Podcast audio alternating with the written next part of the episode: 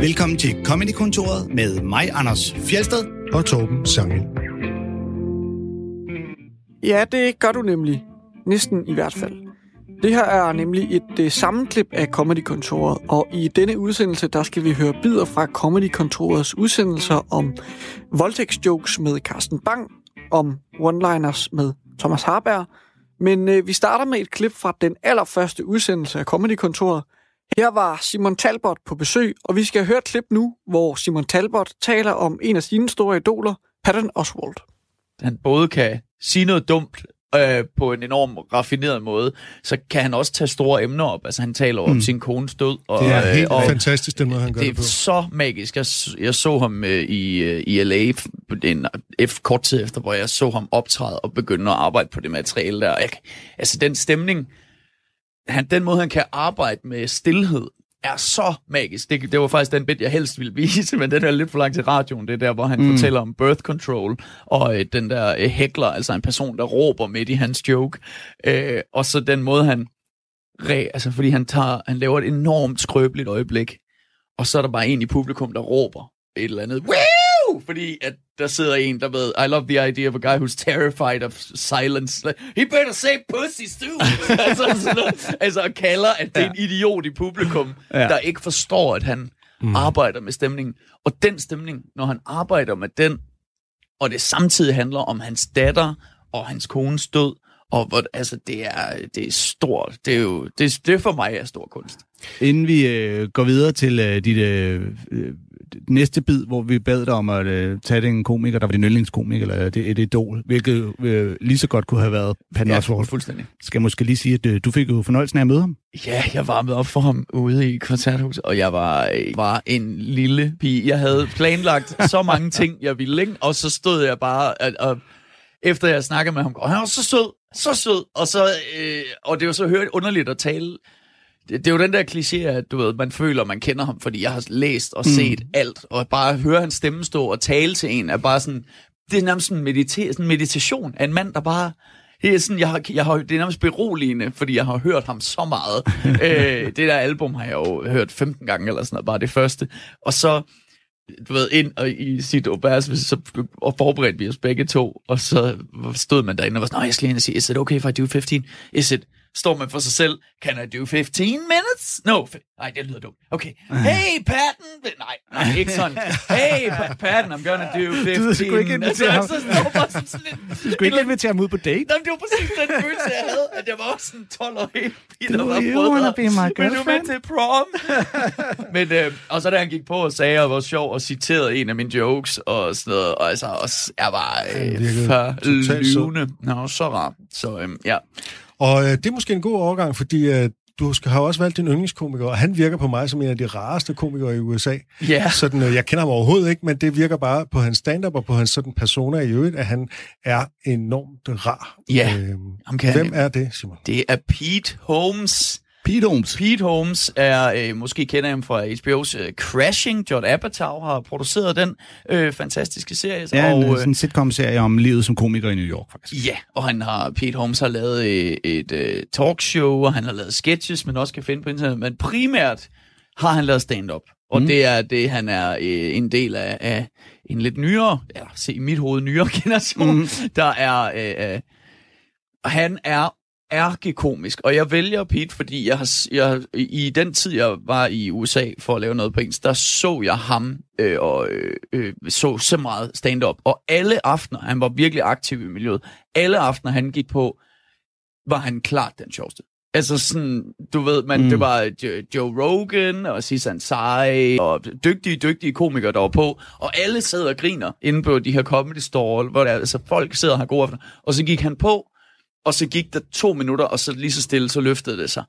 Og så de sidste 12 minutter, eller 20 minutter, han kørte, altså der, når, du ved, når du er bag i lokalet, og man kan se, at publikum fysisk rykker frem og tilbage. Ja. Altså, hvor grinen ikke nødvendigvis er, er kun lyd, men du kan se det som sådan en bølge Ja, man i salen, at folk sidder Rulle, sig frem og tilbage. latter, ja. Og så går han af, og så kommer der en mega god komiker på efter, og man tænker, nej, det er jo... Og så er det sjovt, det er, de er rigtig gode, og folk sidder og griner lige så stille. Men altså, Katrine, min øh, kære hustru, med, han, han blev hendes øh, yndlingskomiker på, det, på et show. Okay. Og så derfra Øh, han, han er, fantastisk dræbende øh, morsom. Og så er det, øh, det er jo faktisk et tilfælde, at den bid, vi så skal høre, også handler om, øh, om en fastfoodkæde. Hey. Skal vi spille det, det er de korte Ja, bits. Jeg tror, det er de korte bits. That's we're having a good time. That's the worst thing to do when you're actually having a good time is to declare it. I do that all the time. If I'm at a party and I, we are having a fun time, I'll go, "Oh man, fun with friends." Not anymore.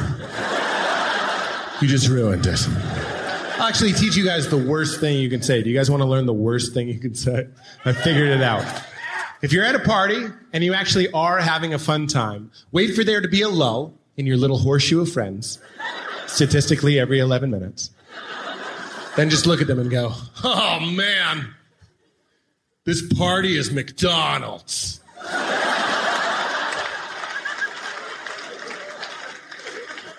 I'm loving it.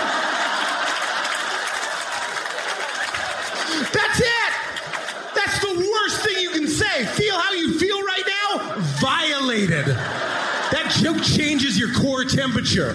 The feeling of hearing that joke is the feeling of getting hit in the face with a living lobster. That's what that joke feels like. And everyone falls for it. I don't care how smart you are. Like, this party's McDonald's. What? What do you what do you mean by what does he mean by that? What do you mean by that, sir? I'm loving it. Fuck you.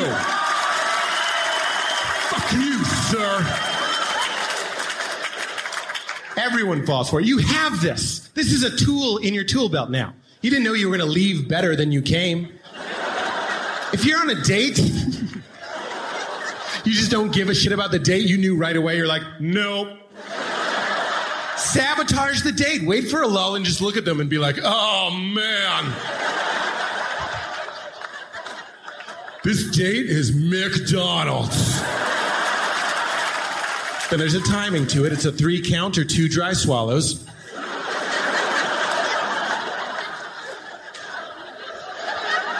Um, look, they're gone. They are not there.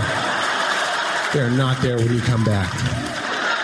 Ja, en, øh, en lektie i, øh, hvordan man kan ødelægge en hver god stemning. Det er jo, men det, det er jo igen fantastisk. Det er en dårlig joke. Ja, det og er så det. i ren håndværk og levering i, hvordan han beskriver, hvor, altså med med følelser og små ord og timing viser han.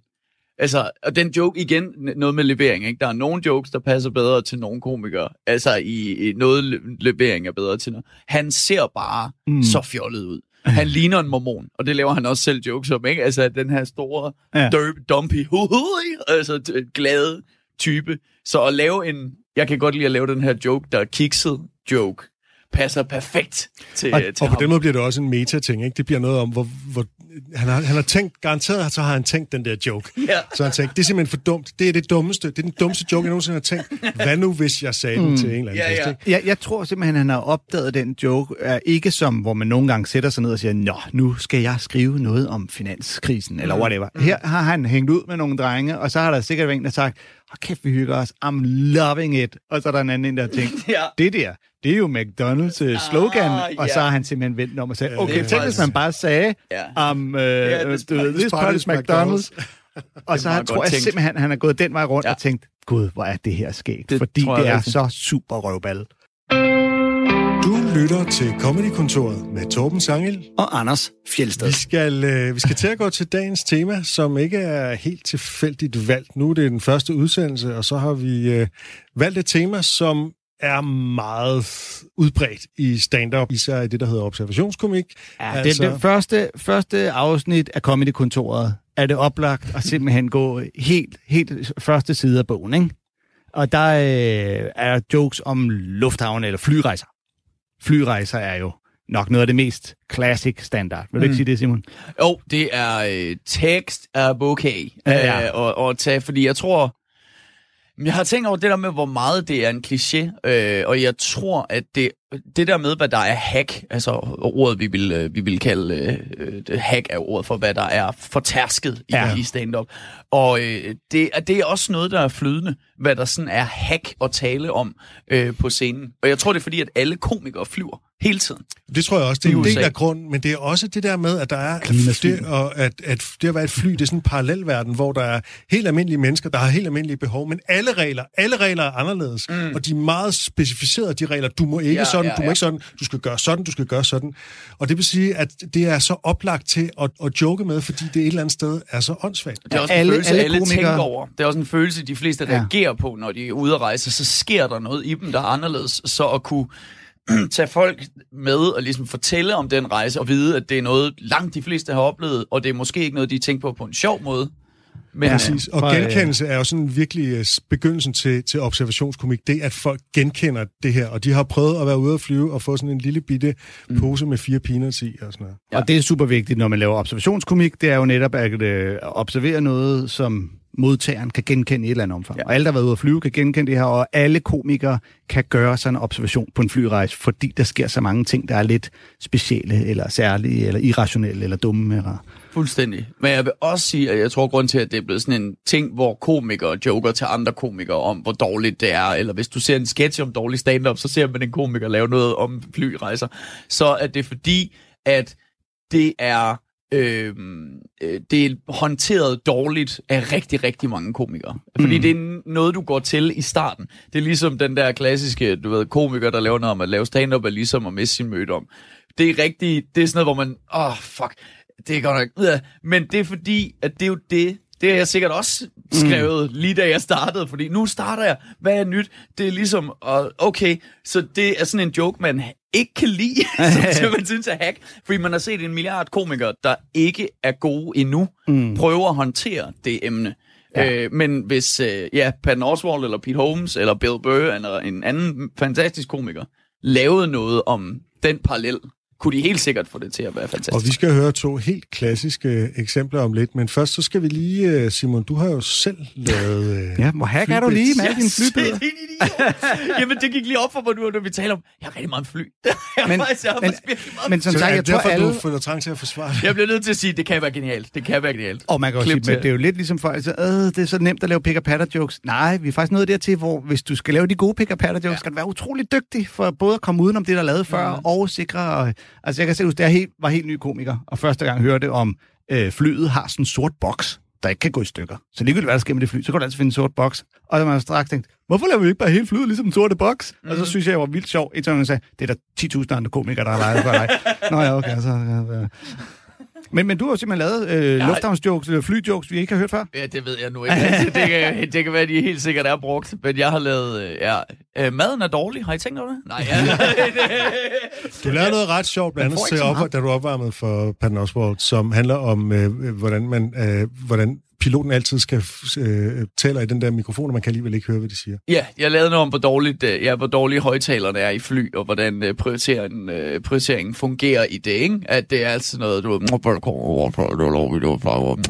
hvor man bare sidder og bare, altså, og, de, og så det lang ting om det, og noget med, hvordan at ingeniør... Og så laver jeg jo dybest set en, det møde, vil jeg gerne have været til kamufleret. Mm. Altså, det møde er jo, er jo den klassiske... Hvem opfandt det? Men så har jeg... besluttede, at alt i et fly skulle være højteknologisk, undtagen Ja, højtalersystemet, ja, fordi to- det kan vi ikke rumme. af to ingeniører, ikke? Der er sådan, du ved, så har vi fået den her øh, den stålkonstruktion til at flyve øh, 10 km i luften med hundredvis af passagerer i 14 timer ad gangen. Hold op, hvordan vil du formidle den information til passagererne? Jeg tænkte en kopper og en snor, og så, ikke? og så en, en lang ting om, hvordan han... Øh, ja, at, ja, så noget med min kæreste min, min hustru, der er nervøs og sådan noget. Men, øh, men ja, men altså, Patton Oswalt har også øh, ting om, om fly og noget med, at man kigger ud, når man er bange. Ja. Altså, en af mine yndlings, faktisk Ron, Ron uh, White, har lavet en af mine yndlingsfly-jokes. Han er sådan en sydstatskomiker, der står Ja. og drikker whisky på scenen. Og, Lidt altså, han- irriterende efter min mening. Ja, han er rigtig irriterende. Men øh, han, øh, jeg siger, den joke, han laver der, er fantastisk. Også lidt inspireret af Dave Chappelle. Det er en anden, han lavede. Men han laver, øh, Ron White laver joken om at flyve i den lille, I flew here from Tampa, because my manager's an idiot. Så, in just a tiny, like a plane the size of a gun pack with wings, just... and they had a problem with the oil uh, the oil leakage, and they uh, told us over the speaker system, which was stupid because he could have just went as a vender hans home. Hey, we got a problem with the oil. Som er så det der act-out af... Altså, og de sidder lige bag dig, ja. Den joke er så fantastisk, fordi det her, normalt så skal man i præmissen af en joke ikke sige noget, der fører publikum den for, altså, hvis det ikke har noget at sige på punchline, så skal du ikke fortælle mm. noget om olie, fordi joken handler ikke om olie. Men i det han altså, han, han fører publikum så meget i den anden retning. Selv komikere sidder og tænker, okay, det må have noget med olie at gøre, det her. Men så egentlig handler det bare om, at det er en information, han giver over, han lige så godt kunne have vendt sig om, i stedet for at sige det over højtaleren. Ja, man glemmer, at det er et lille fly. Man glemmer, det er et lille fly, Ja. fordi han taler om olie lige pludselig. Ja. Det er så... Den, den er fantastisk. Men øh, nu har vi jo sagt, at alle har lavet jokes om øh, flybidder, og så er det jo øh, oplagt, at vi hørt et par af dem. Ja. Og, øh, og der tænker jeg, at vi bare øh, starter med en af de mest, i hvert fald min verden, øh, største navne, Ellen DeGeneres. Ja, og, øh, og et af de bedste stand-up-albums fra 90'erne, Taste This. Der er sikkert øh, 1996. en masse, der sidder og lytter nu og tænker, Ellen DeGeneres og stand-up. Jeps, det Ja. var en ting. Hun er, Øh, mest, hun er mest kendt nu, fordi hun har sådan et Ja. ja. meget kommercielt uh, talkshow Ja, ja. øh, på amerikansk tv. Og så har hun haft en tv-serie i 90'erne, der bare hed Ellen. ja, hun var der før Friends. Ja, og så sprang hun ud som lesbisk i 1997 og har været en rollemodel for mange og sådan noget. Men faktisk så, det hun gør aller, allerbedst, det er at være stand-up-komiker. Og det er ærgerligt, synes jeg, Mm. at, hun, at det ikke er det, hun øh, satser på mere, men der er sikkert flere penge i det andet. Mm. Øh, men øh, i hvert fald så, øh, altså... Og det er lettere, det er lettere at lave et talkshow, i, end at slutningen af jokes. 90'erne og begyndelsen af 00'erne, det var, det var helt fantastisk. Ja, og hun, øh, hun kan få rigtig meget ud af det her fly, og hun har også ligesom været en af dem, der har sådan knæsat øh, det her tema, øh, som gør, at mange de kommer til at lave noget af noget stil med det, som hun gjorde her. Og, øh, og den bid, vi skal høre nu, vi kommer ind, hvor at, øh, hun jo snakker om sæderne, som øh, ikke kan læne så meget frem og tilbage. Det er sådan lidt svært at skulle høre det, fordi øh, man skal jo lige skulle forestille sig, at hun Ja, man skal forestille sig, at hun lige rykker sædet så langt tilbage, som det kan, og det er selvfølgelig ikke særlig meget. I'm trying to relax. This is me trying to relax. This is upright, recline. See the difference? Uncomfortable, comfortable. Ah. Oh, that is better. This, what were they thinking? But now this. Now I can sleep. Night, night. That's what I had. And the guy, not the guy in front of me, his seat came far enough back for me to do dental work on him, actually.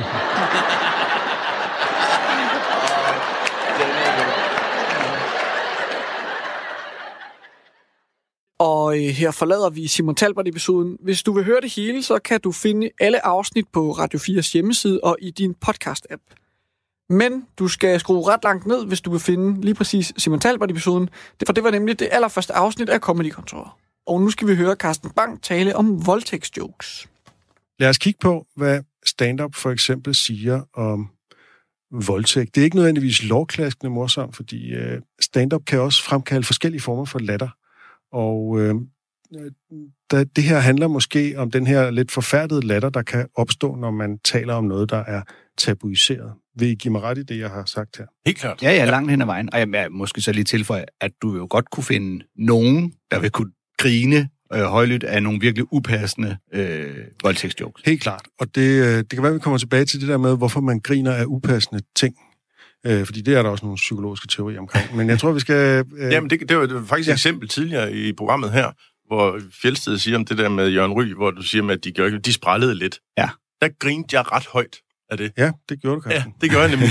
Og det var fordi, at jeg synes, det var, det, det, var, det var min reaktion. Det var det der upassende. Det var grin af noget, som jeg egentlig synes var upassende mm. i, i sammenhængende. At, at ikke, jeg føler, du gik over stregen, Fjeldsted. Men alligevel, altså, det, det, det var min, øh, det, var- det var sådan den der øh, afleden af det pinagtige i det Ja. øjeblik, som gjorde, at mit grin blev faktisk endnu større.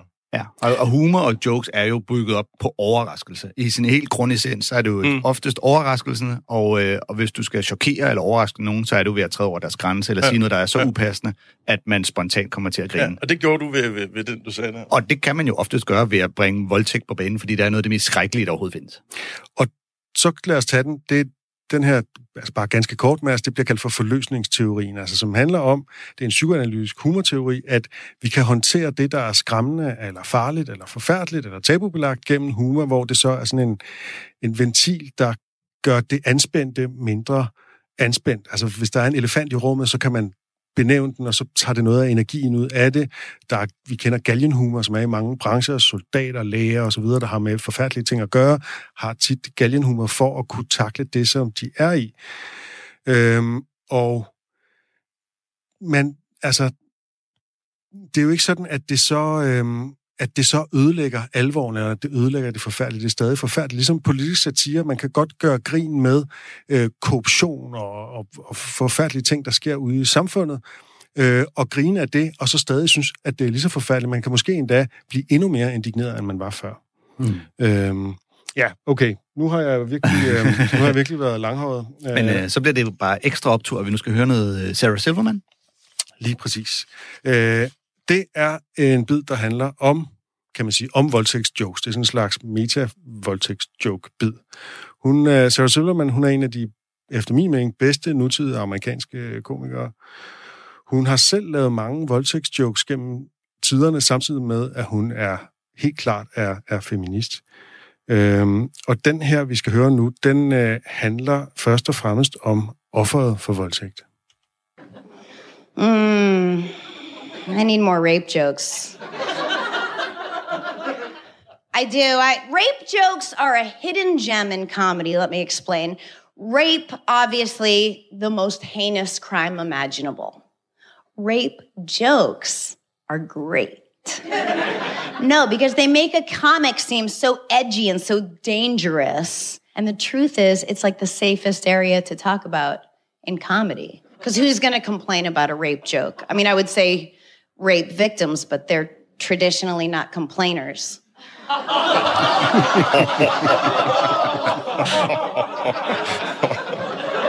I know. That's a tasteless joke about the fact that rape victims often don't report rape.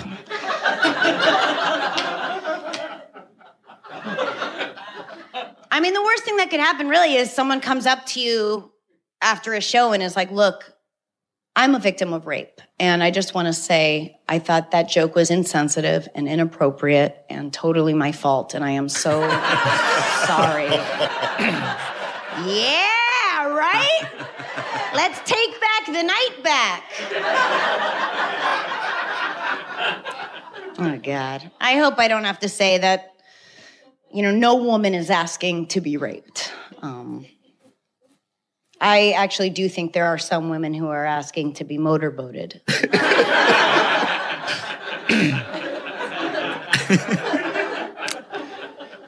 ja, øh, så Søderman, der kom, øh, der kom sådan en, en lidt sjov latter over for dig, Carsten. Så ja, måske for... var denne her, du virkede som om, at du... Må jeg lige hurtigt... Jamen, jeg, jeg vil sige, den, den latteren, den kom fra det der med, at det var en tasteless joke, og det synes jeg faktisk ikke, den var. Jeg synes, Nej. det var faktisk en enormt smagfuld uh, rape joke. Mm. Ja. Altså, det, så det var faktisk en det, jeg reagerede på, at hun egentlig undersolgte øh, den faktisk ret, ret virkelig gode jokes, hun lavede omkring det. Jeg vil måske bare lige påpege hendes øh, sidste joke her med, at ingen kvinder beder om at blive voldtaget. Der er nok nogen kvinder, der beder om at blive motorboatet. Og hvis der er nogen, der ikke ved, hvad det betyder, så er det jo, når man lægger sit hoved ned mellem kvindens bryster og siger... Ja, det er der helt klart kvinder, der der nærmest øh, råber om til syneladende. Hun er jo virkelig genial til i det hele taget at befinde sig sådan et tvetydigt sted, hvor man ikke helt ved, hvor man har hende. Altså først så går hun jo i brækken for rape jokes som noget, der giver kant Mm. Og så samtidig siger hun, men det er jo i virkeligheden, det er jo kun pseudokant. Det er det nemmeste ja. overhovedet, ja. fordi hvem skal klage? Altså, det er der, og der går hun jo direkte ind i noget af, af, af en af de, et af de største problemer omkring voldtægt, nemlig at der er så få voldtægter, der bliver anmeldt, fordi at offeret skammer sig. Der er en stor skam og sikkert også skyldfølelse hos mange øh, voldtægtsoffer, og det går hun simpelthen direkte ind og, og opererer rundt i på, på en måde, som jeg er enig med dig, Carsten, er faktisk ret smagfuld, fordi man er ikke i tvivl om, hvor sympatien er hans, selvom hun på sin vis udstiller offrene, men det hun udstiller ved dem, det er jo det, at de ikke... Det er, det er, at samfundet, de gør, at de Ja. kan ikke reagere på det at, på en at måde, vi som på en eller anden måde udskammer dem, ja. Og at de, de på en eller anden måde bliver, går med på den. Ikke? Og det er jo det, der er så, det er jo det, der er så fedt. Det er jo det, i hvert fald i min verden, at der gør, når comedy er allerbedst, er, når man her som Sarah øh, på en virkelig sjov måde kan påpege nogle ting, der er helt galt i samfundet. Altså netop, at hun ligesom siger, at, at påpege, at det er et problem, at folk, der bliver voldtaget, de ikke kan lide at indrømme, at de er blevet voldtaget. Og det er edderrømme en elegant måde, hun får det bragt på At banen de på. skammer sig, at de føler skyld, ja. Ja. og de siger, at de nærmest undskylder for, at de har... Fordi der jo ligger stadig, øh, heldigvis i mindre og mindre grad, men der har i hvert fald traditionelt ligget virkelig sådan en, en idé om, at de måske selv er selv ude om det, og de har nok, hvordan har de gået klædt, og alle de der ting. Vi kender hele den der mølle, ikke? Ja, lige præcis. Ej, hun er, jeg, synes, hun er fabelagtig. Hun er jo... Øh, hun kommer oftest også, eller kommer indimellem også i ballade, øh, øh, i problemer. Hun har jo også lavet øh, jokes om, at hun var jøde, og, jeg tror, hun har lavet nogle jokes om, at øh, hvis Jesus kom igen, det var jøderne, der slog Jesus ihjel, så han kom igen, kræfter med slå ham ihjel igen. Altså, jeg vil gøre det igen. Og der er hun jo kommet problemer med sådan nogle øh, amerikanske kristne evangelister, der siger, hende der, hun vil dræbe Jesus, der simpelthen mm. vælger at tage hendes jokes for pålydende. Mm. Øh, og, og det er jo selvfølgelig det er jo helt utroligt. Altså, det er faktisk en virkelig god joke også. Altså, øh, og det der er jo, det er, at jøderne er fulde af jødejokes. Altså, hvis mm. der er en, en kultur, der har selvironi, så er det traditionelt set jøder. De har simpelthen, det har Ja. været en, en overlevelsesstrategi for dem, og der er faktisk også mange jøder i amerikansk stand-up. Øh, Der er også en del sorte, der laver en del øh, øh, sorte jokes. Ja, jo, jo, jo, jo lige bevares, bevares. Øh, øh, det er jo så en anden type kultur, men okay, ja, det har du selvfølgelig ret i. Men det er, det er fedt det her at høre Sarah Silverman, nemlig det er, når man snakker om, kan man lave voldtægtsjokes, så er det her et kongeeksempel på, at du kan ikke bare gøre det, det skal næsten laves. Altså, øh, hendes øh, voldtægtsjoke er jo ikke engang, okay, det kan gå an, det er, vi har brug for dem. Altså, Ja. ja. Og man skal virkelig fornemme, at det kommer fra det rigtige sted. At det ikke kommer fra et sted, hvor man psykopatisk tænker, at det er virkelig sjovt, at nogen bliver voldtaget, men det kommer fra et sted, hvor nu udforsker vi det her, og, og det gør vi gennem komik. Men som du har været inde på, Carsten, og med Bill Hicks, altså, man kan bruge stand-up som et, et medie, igennem hvilket man fortæller nogle ting. Ja. Og som derfor bliver, som bliver kommunikeret på en anden måde gennem latteren og gennem den form, som, som stand-up nogle gange har. Har du lavet Og nogle, det er også... Øh, hvad for noget? har du lavet nogle jokes, hvor du har tænkt, den her, den var sgu, øh, nu får jeg bladet dem over stregen. Øh, Øh, nej, men jeg har fået ballade på et tidspunkt. Øh, Jeg lavede i, i forbindelse med et show, der lavede jeg nogle øh, øh, Breivik utøjer joke, Ui. som var nogle måneder, øh, tre måneder efter. Too Utøjer. soon, som man siger. Too soon, ja. Og der, øh, der vågnede jeg op til øh, mit Facebook-feed med altså hundredvis af, af nordmænd, der ville have, at jeg skulle dø. altså, hvor jeg tænkte, what the fuck? Hvad- Jeg, jeg, og jeg, havde ikke, jeg tænkte ikke sammen med, med det andet. Nej. Men det var så Du skal ikke joke historie. om en morder, du skal dø. Ja, ja, præcis. Ja. Øhm, så, og det blev en sag i, øh, i, i norsk presse om, Nå. øh, at, at, at dansk humor, det var også, det var også overskriften, det var det show, jeg havde, der hed Plukker Kameler, hvor jeg talte om, hvad, hvad kommer først, ordet eller handlingen. Mm. Der brugte det omkring, omkring det, at, at man har, vi har en skarp retorik om, om, om indvandring herhjemme, så derfor vil det ikke kunne ske. Det var Dansk Folkepartis holdning til, det kunne ikke ske her, så på grund af det. Ikke? Øhm, og, og, og jeg talte jo ikke, og jeg jokede jo ikke om offerne, jeg jokede Nej. jo ikke om, at der var nogen, der blev skudt eller bumpet og alt muligt. Øhm, men, men deroppe, der var overskriften, dansk komiker gør nar med offerne på Utøjer.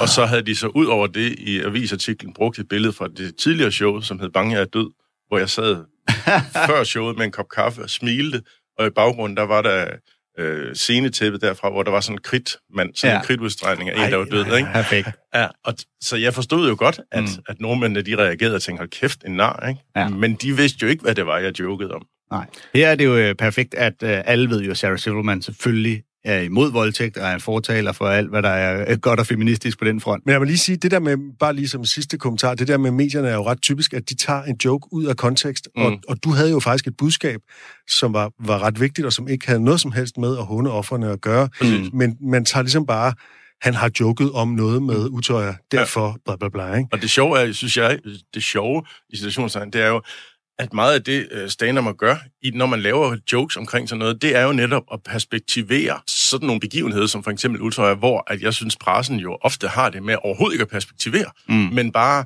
øh, sensationalisere, det tror jeg ikke, der er noget, der hedder, men Sensation- bruger det til en sensation og, og, og behandler det som en sensation, ja. men ikke får det perspektiveret. Øh, Det samme gælder kunstskandaler, kan jeg røbe. Det er præcis samme logik. Det lyder som et helt andet radioprogram.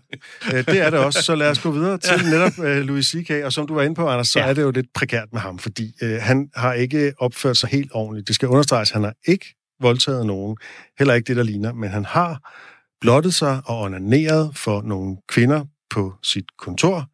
Han spurgte dem først, men de troede, det var en joke. Øh, og det er selvfølgelig er det rigtigt? det er selvfølgelig dybt upassende og ubehageligt for, for dem, det gik ud over. Men før at hele den sag kom op, der havde han fået etableret sig som en good guy, altså nærmest som en, en mandlig feminist, Ja. der dog samtidig virkelig indrømmer og spiller på, at han er et meget fejlbarligt menneske, kan man sige. Ikke? Og den voldtægtsbit, vi skal høre her, det er øh, i hvert fald i, min, øh, i, min, øh, i mit hoved, der er det mest af alt en udstilling af, hvordan voldtægtsmandens logik er dybt psykopatisk i virkeligheden. Øhm, men først så skal vi lige omkring en tidsmaskine, fordi han begynder med spørgsmålet, øh, hvad vil du gøre, hvis du fik en tidsmaskine? He's one of those guys who just makes you hate him because, uh, you know, when you have a friend that you hate, you can't break up with your friends, you know? He always starts conversations that I don't want to have. You know, he's like, hey, what would you do if you had a time machine? I'm like, fuck you. I don't. You know what? I wouldn't use it. I just let it sit in my house. I'd put a drink on it, and yeah, I got a time machine. I never even wanted it. I don't know. Not interested. I'd use it to go back uh, 30 minutes ago and punch you in the fucking face before you ask me that. That's all. One use. So he goes, Well, here's what I would do. Because, of course, that's the whole fucking point of asking me is to stare at me while I say mine and then his say his. so he said if he had a time machine, he would kill Hitler. Like he would go back and kill Hitler. I love that he thinks he can just kill Hitler just because he just goes back there and walk up and kill the dude. And I was thinking that's a noble purpose for a time machine. I would do that, but I would have gone back then. But I, I wouldn't have killed Hitler. I would have raped him. That's what I thought, because I think that would have been enough. I think that would have stopped him from doing all that shit. If he had been raped by me, he never would have pulled any of that stuff, man. Should we invade Poland? No, I'll just uh, take a shower. I don't feel good. You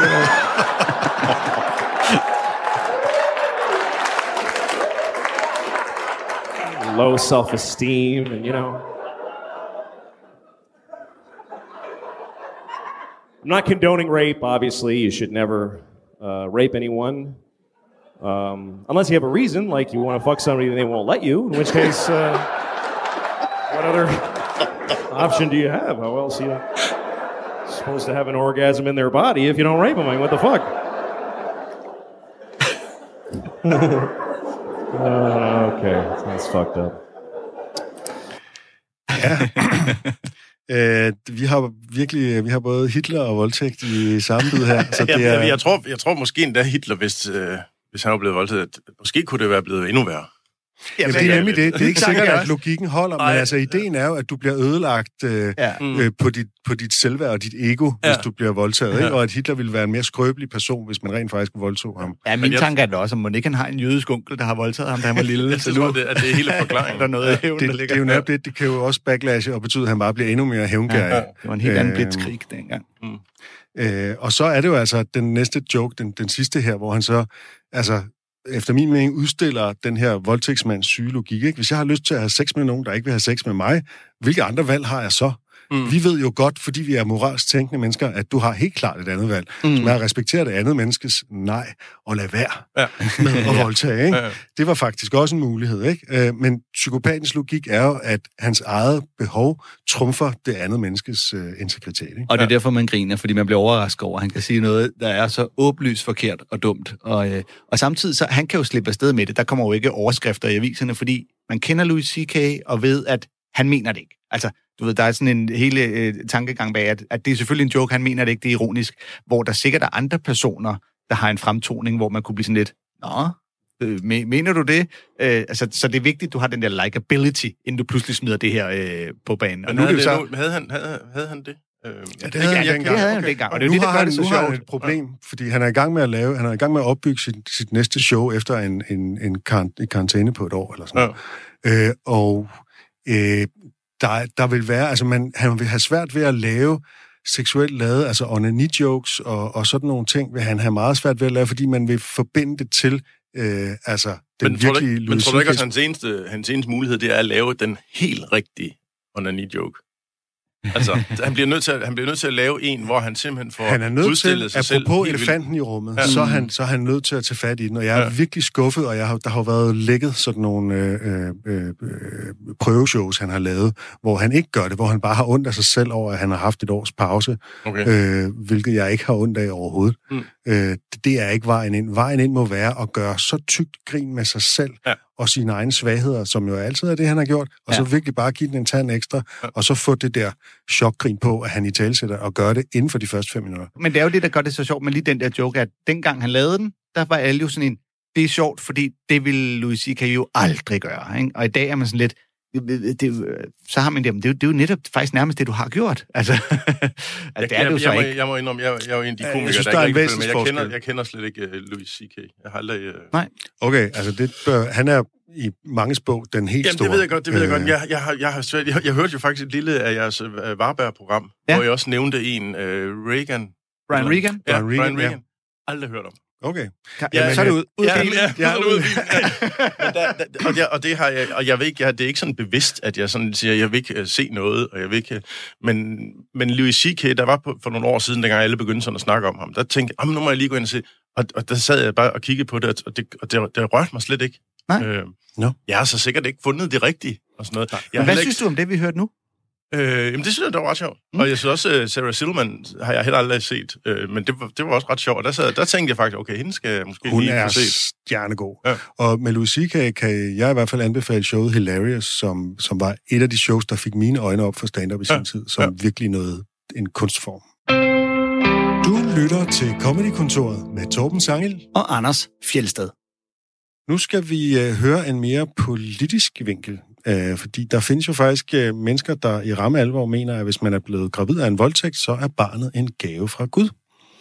Øh, og i USA, der kan man være toppolitiker med den holdning, og øh, det er komikeren Jim Norton ret vred over.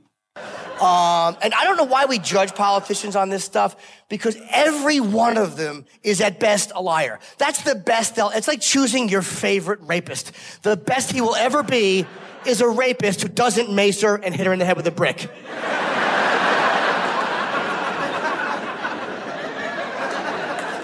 The only politician I really, really hate, and I don't even want to hate him because it's too predictable a position for a comedian to take to hate the arch conservative. But Rick Santorum, I really, really detest as a person. Uh, and here's why I hate him. I'll explain why. Not just he's conservative. I hate anyone who wants to legislate against gay marriage. It just annoys me because he wants to go after gay marriage, heavy metal, and it's like, come on, gay marriage and heavy metal, that covers the ears, the mouth, and the asshole. Any other holes you want to regulate, you fuck? and I also hate him, but I don't hate him because he's pro life. I happen to be pro choice because I'm still having sex and I can't keep an erection with a condom, so abortions are good. really, not only are abortions good, but I stock up on morning after pills just to slip in your beverage. Go ahead, knock yourself out. Why is it fizzing? Yeah, it's just a little concoction called the tuition saver. Go ahead, enjoy.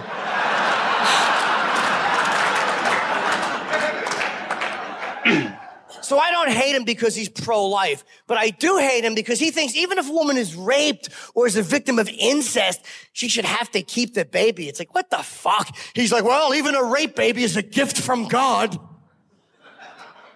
It's a shitty gift, don't you think? And being God, couldn't he figure out a better way to get the gift to the woman? I want to bestow life upon this woman. well, she does not have a husband, Lord. Then let that guy in the red sweatshirt fuck her in the alley now!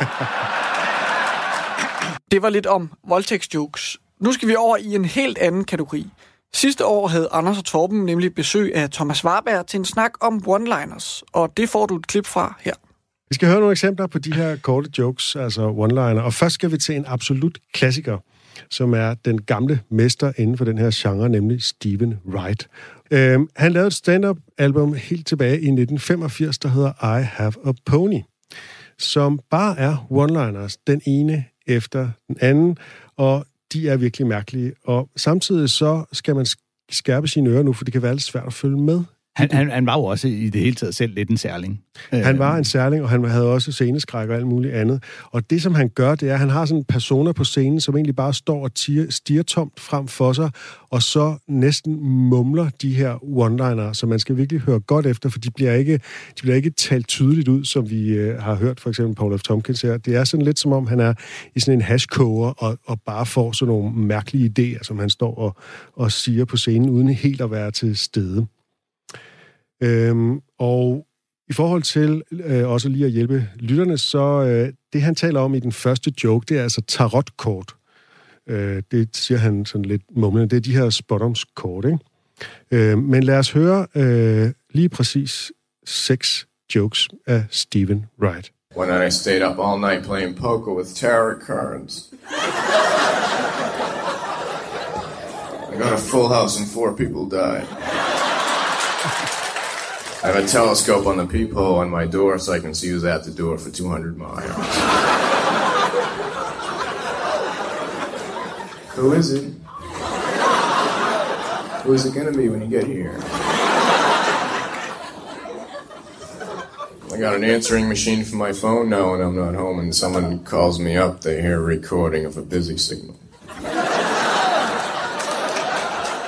lost a buttonhole.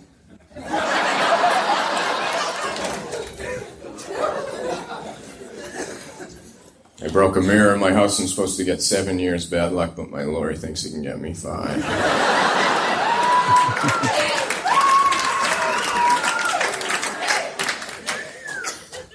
I like to skate on the other side of the ice.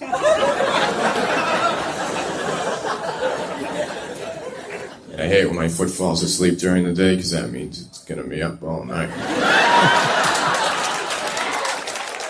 Ja, øh, det var egentlig syv jokes, faktisk. Ja, der kom lige den, øh, den sidste der med. Men når min fod falder i søvn om, i løbet af dagen, eller sover i løbet af dagen, så er han vågen hele natten.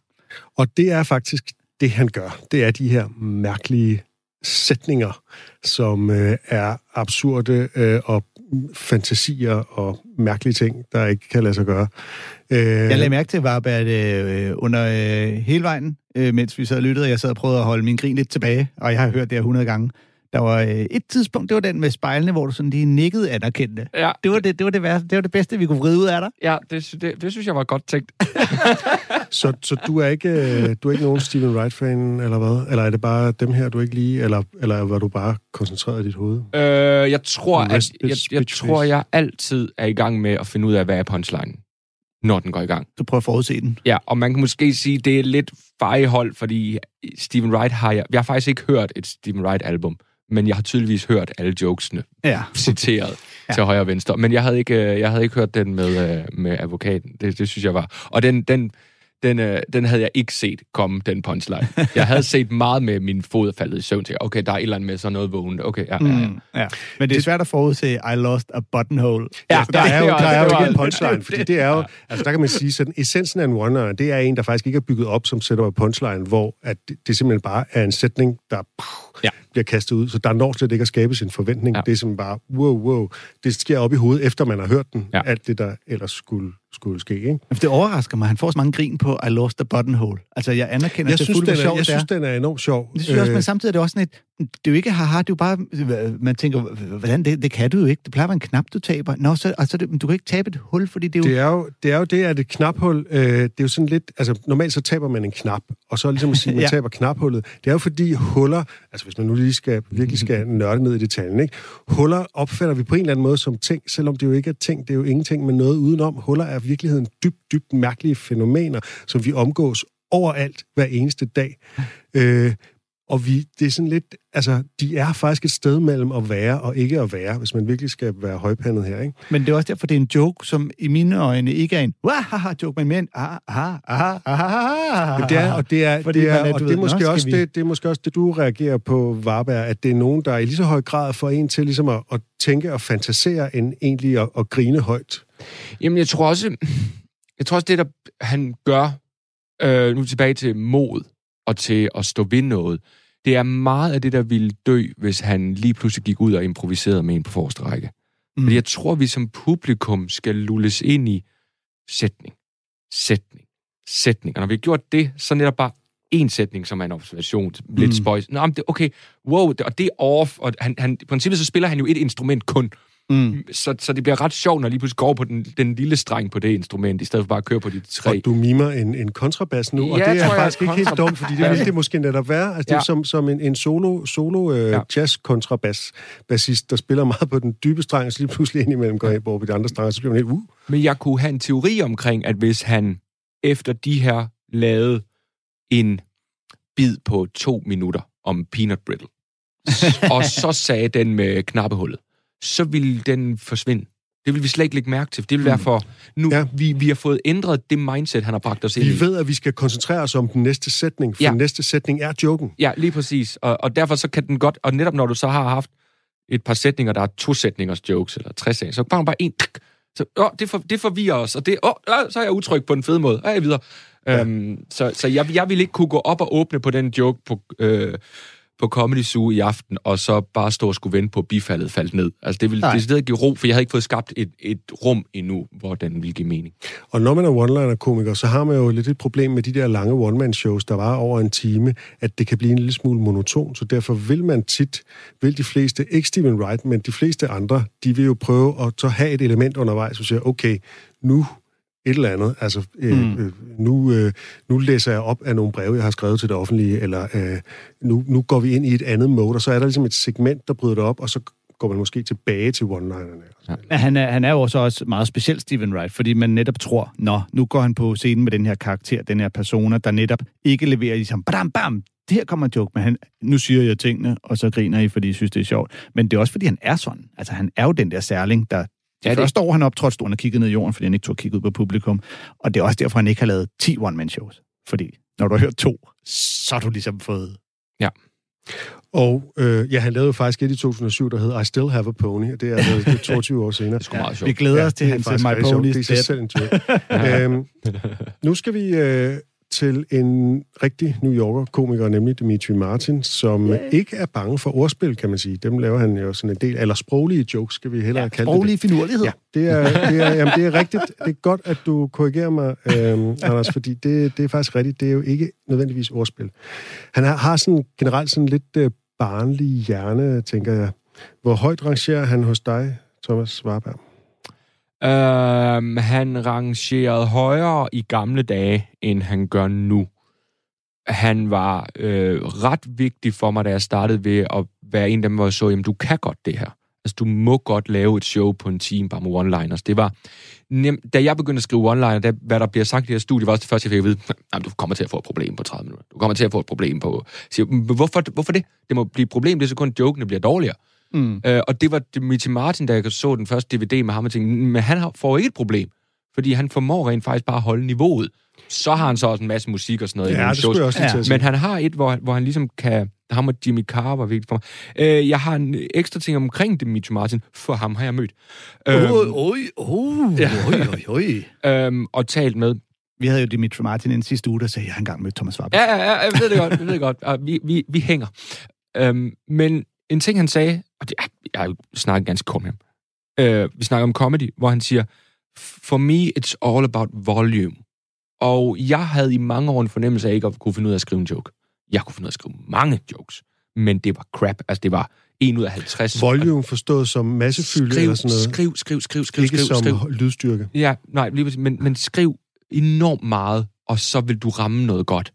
Og bare sige, en, en mand, der har det niveau i sine jokes, og vide, at han faktisk sidder hjemme i sin stue med samme arbejdsproces som jeg, fordi sådan er det ofte, når man skriver one-liner.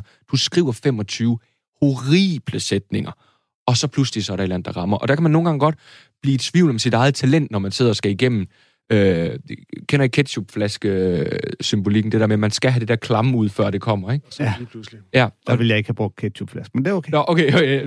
Hvad? Du skal søge læge. øhm, men, men, men det betød meget for mig at forstå en på det niveau arbejder på nøjagtig samme måde, som jeg gør, så hold fast eller gjorde. Lad os høre en 4-5 Dimitri Martin jokes. Ja. I think an eating contest is really just the beginning of a shitting contest. Congrats, you're the winner, but in round two, everybody loses. Those hot dogs have to exit. Why are there no positive mysteries? It's always like, who stole the diamond? Who killed the butler? How about, hey, who made cookies?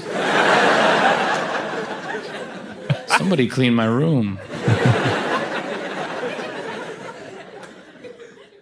If I had a bookstore, I'd make the mystery section really hard to find.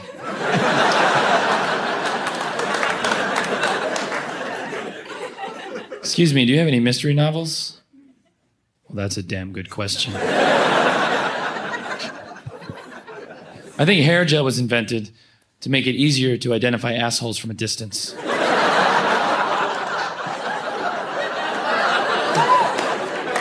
Sorry, man. I'm gonna buy a bunch of hermit crabs and make them live together. People say there's hermit crabs. I'll say, not anymore. These are mingling crabs.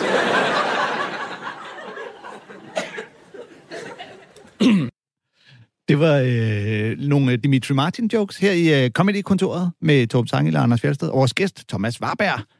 Og det sidste, han talte om her, det var jo ja, mit krabs, hvis nogen ikke lige fik det ord med, som jo er nogen, der lever alene, ikke? og hvor han fantaserer om at tage dem, altså tvinge dem sammen, købe ja. en masse af mit krabs, og så putte dem ind i et eller andet akvarium. Jeg mener, om det er en joke, jeg selv har øh, pynset meget over, om jeg, jeg simpelthen ikke forstod. Om hermit, om det betyder, om der er noget i ordet, der simpelthen, øh, jeg, jeg ikke har forstået i hele... Altså, fordi det, for mig, der minder lidt om, du ved, jomfruhummer. Øh, hvor længe kan den blive ved at være jomfru, hvis den Mm. også skal have børn? Ja, altså det er jo... Øh, måske så er den, er den mere sådan... Altså, det er jo, det er jo dyrplageri i udgangspunktet, kan man sige, ikke? Og han tager jo bare det der med, når de hedder ja, mit krabs, øh, øh, så lad os gøre det modsatte. Det er jo sådan tit en ting, han gør, og måske er ja. den, den svaghed, at det netop egentlig bare er det. Men samtidig så er der jo et eller andet med det der med at være tvunget ind i fællesskaber, hvis man hellere vil være alene, som vi jo godt kan genkende. Det gør det ikke i sig selv sjovt, men Det, jeg synes, han gør, øh, som er lidt anderledes end de andre, det er, det er en one-liner, og så er det et, øh, og så er det et act-out. Så det er one-liner, og så spiller han scenen, hvor det sker. Ja. Øhm, også fordi princippet så kunne mysteriejoken jo også bare slutte på, hvorfor, hvorfor det er aldrig positivt. Mm. Det har vi. Men du ved, så kommer, så kommer scenen, ja. Who Made Cookies. Og, og det er et nyt led mm. på joken. Og det ser du ikke Stephen Wright gøre, for eksempel. Mm. Han vil aldrig gå derud. Og det, det for mig øh, gør det lidt mere levende og lidt mere interessant også. Øh, også, jeg så ham live. Det gør også, at han meget mere kan gå ud i publikum og lege, men han har faktisk også noget interageren meget kort der, men undskyld for for en gut. Og, ja. Så det, det får lidt mere lidt mere liv og lidt flere aspekter, synes jeg. Og hans act er jo altid utrolig afdæmpet. Ja. Altså, det er altid sådan helt, øh, helt nede. That's a damn good question. Ja. Øh, det, det, det synes jeg, han er utrolig god til. Det mest Stephen Wright-agtige, det er jo ideen om, at uh, The Mystery Section i en, en uh, boghandel, at den skal være svær at finde, sådan, så den i sig selv er et mysterium. Ja. Altså, man ligesom tager og putter princippet op på omstændighederne selv, ikke? Ja. Du lytter til Radio 4. Vi skal lige nå at høre noget uh, Thomas Warberg selv. Vi skal Uh, la la. Ja, vi skal høre et gammelt klip oh, med dig, nej. hvor du fyrer nogle one-liner af, og du må gerne tage afstand fra dem, men så kan du tage os igennem din rejse fra, fra 2010. Det er kommet, kommet i 2010. Hvor fedt, Øhm, hvis det var alle de samme jokes, du bare har oversat til dansk. Ja, ja det er rigtigt. det, du, du varedeklarerer meget, hvad det er. Altså nu er det ligesom, der er tid til otte jokes, ni hvis vi er heldige. Det er meget typisk dig, ikke? Øh, her er den første. Vil du lige fortælle, hvorfor, hvad, hvad kan det, det der med at forberede publikum på, at nu kommer der x antal jokes? Um, jeg havde en idé om øh, på et tidspunkt at være vært for mine egne jokes, var øh, vinklen ind i det. Um, og det med at kunne deklarere inden, at det her kommer til at blive bedre, end I forventer, sætter allerede en standard i rummet. Mm. Så ligesom kunne sige, vi kommer til at skulle igennem to jokes, der sætter stemningen, og nummer tre er formidabel. Og så nummer fire, der tager vi lidt mere ro på, for der skal lige komme efter nummer tre. Og så slutter jeg af på et niveau, I slet ikke har regnet med. Allerede der har du sat noget i hovedet på folk, og siger, okay, det, det er ret cocky. Mm. Så, og hvis man så vidste, okay, men jeg har faktisk nogle jokes her, der kan give den respons, så er det okay, okay, han mente det, og så, så, så var du virkelig forvirret med folk. Så det, øhm, så tror jeg, det der, jeg som du sagde fra Comedy 8, øhm, så der var også noget i, du kan vinde meget når du er på mellem rigtig mange mennesker, som laver det samme antal minutter, at gå ind og være et act på en eller anden måde. Og gå ind og præsentere det, så er du pludselig et act. Kontra mm. de andre, der går ind og siger, når jeg går ud og handler ind, så okay, men så er du, bare, du er i princippet bare en ny en, der går op og snakker. Her ændrer du et eller andet. Normalt, når jeg laver et show, så var det 25 minutter. Jeg laver 39 jokes, de er meget korte. Jeg har regnet ud, at vi kan nå 8 nu. Måske 9, hvis jeg opfører jer ordentligt. Joke nummer 1. Jeg har en ven, der lige har fået at vide, at han er reagensglasbarn. Og det har han det enormt dårligt med. For han siger, øv, så er jeg lavet på en unaturlig måde. Jeg har sådan lidt, skal du virkelig ikke være ked af. Min mor fortalte, hvordan jeg har lavet. Hun sagde, ja, det var jo egentlig numsen, men noget må jeg drøbet ned. Hvad sagde jeg? Der bigger vi, der bigger vi. Det var gæsten Thomas Warberg, der skød et par af sine gamle one-liners af. Det blev også de sidste jokes i det her sammenklip af Comedy-kontoret. Klippene var udvalgt af mig, Rasmus Søgaard. Hvis du vil høre hele afsnit af Comedy-kontoret, så skal du gå ind på Radio 4's hjemmeside eller din podcast-app. Der kan du finde alle afsnit. Tak fordi du lytter med.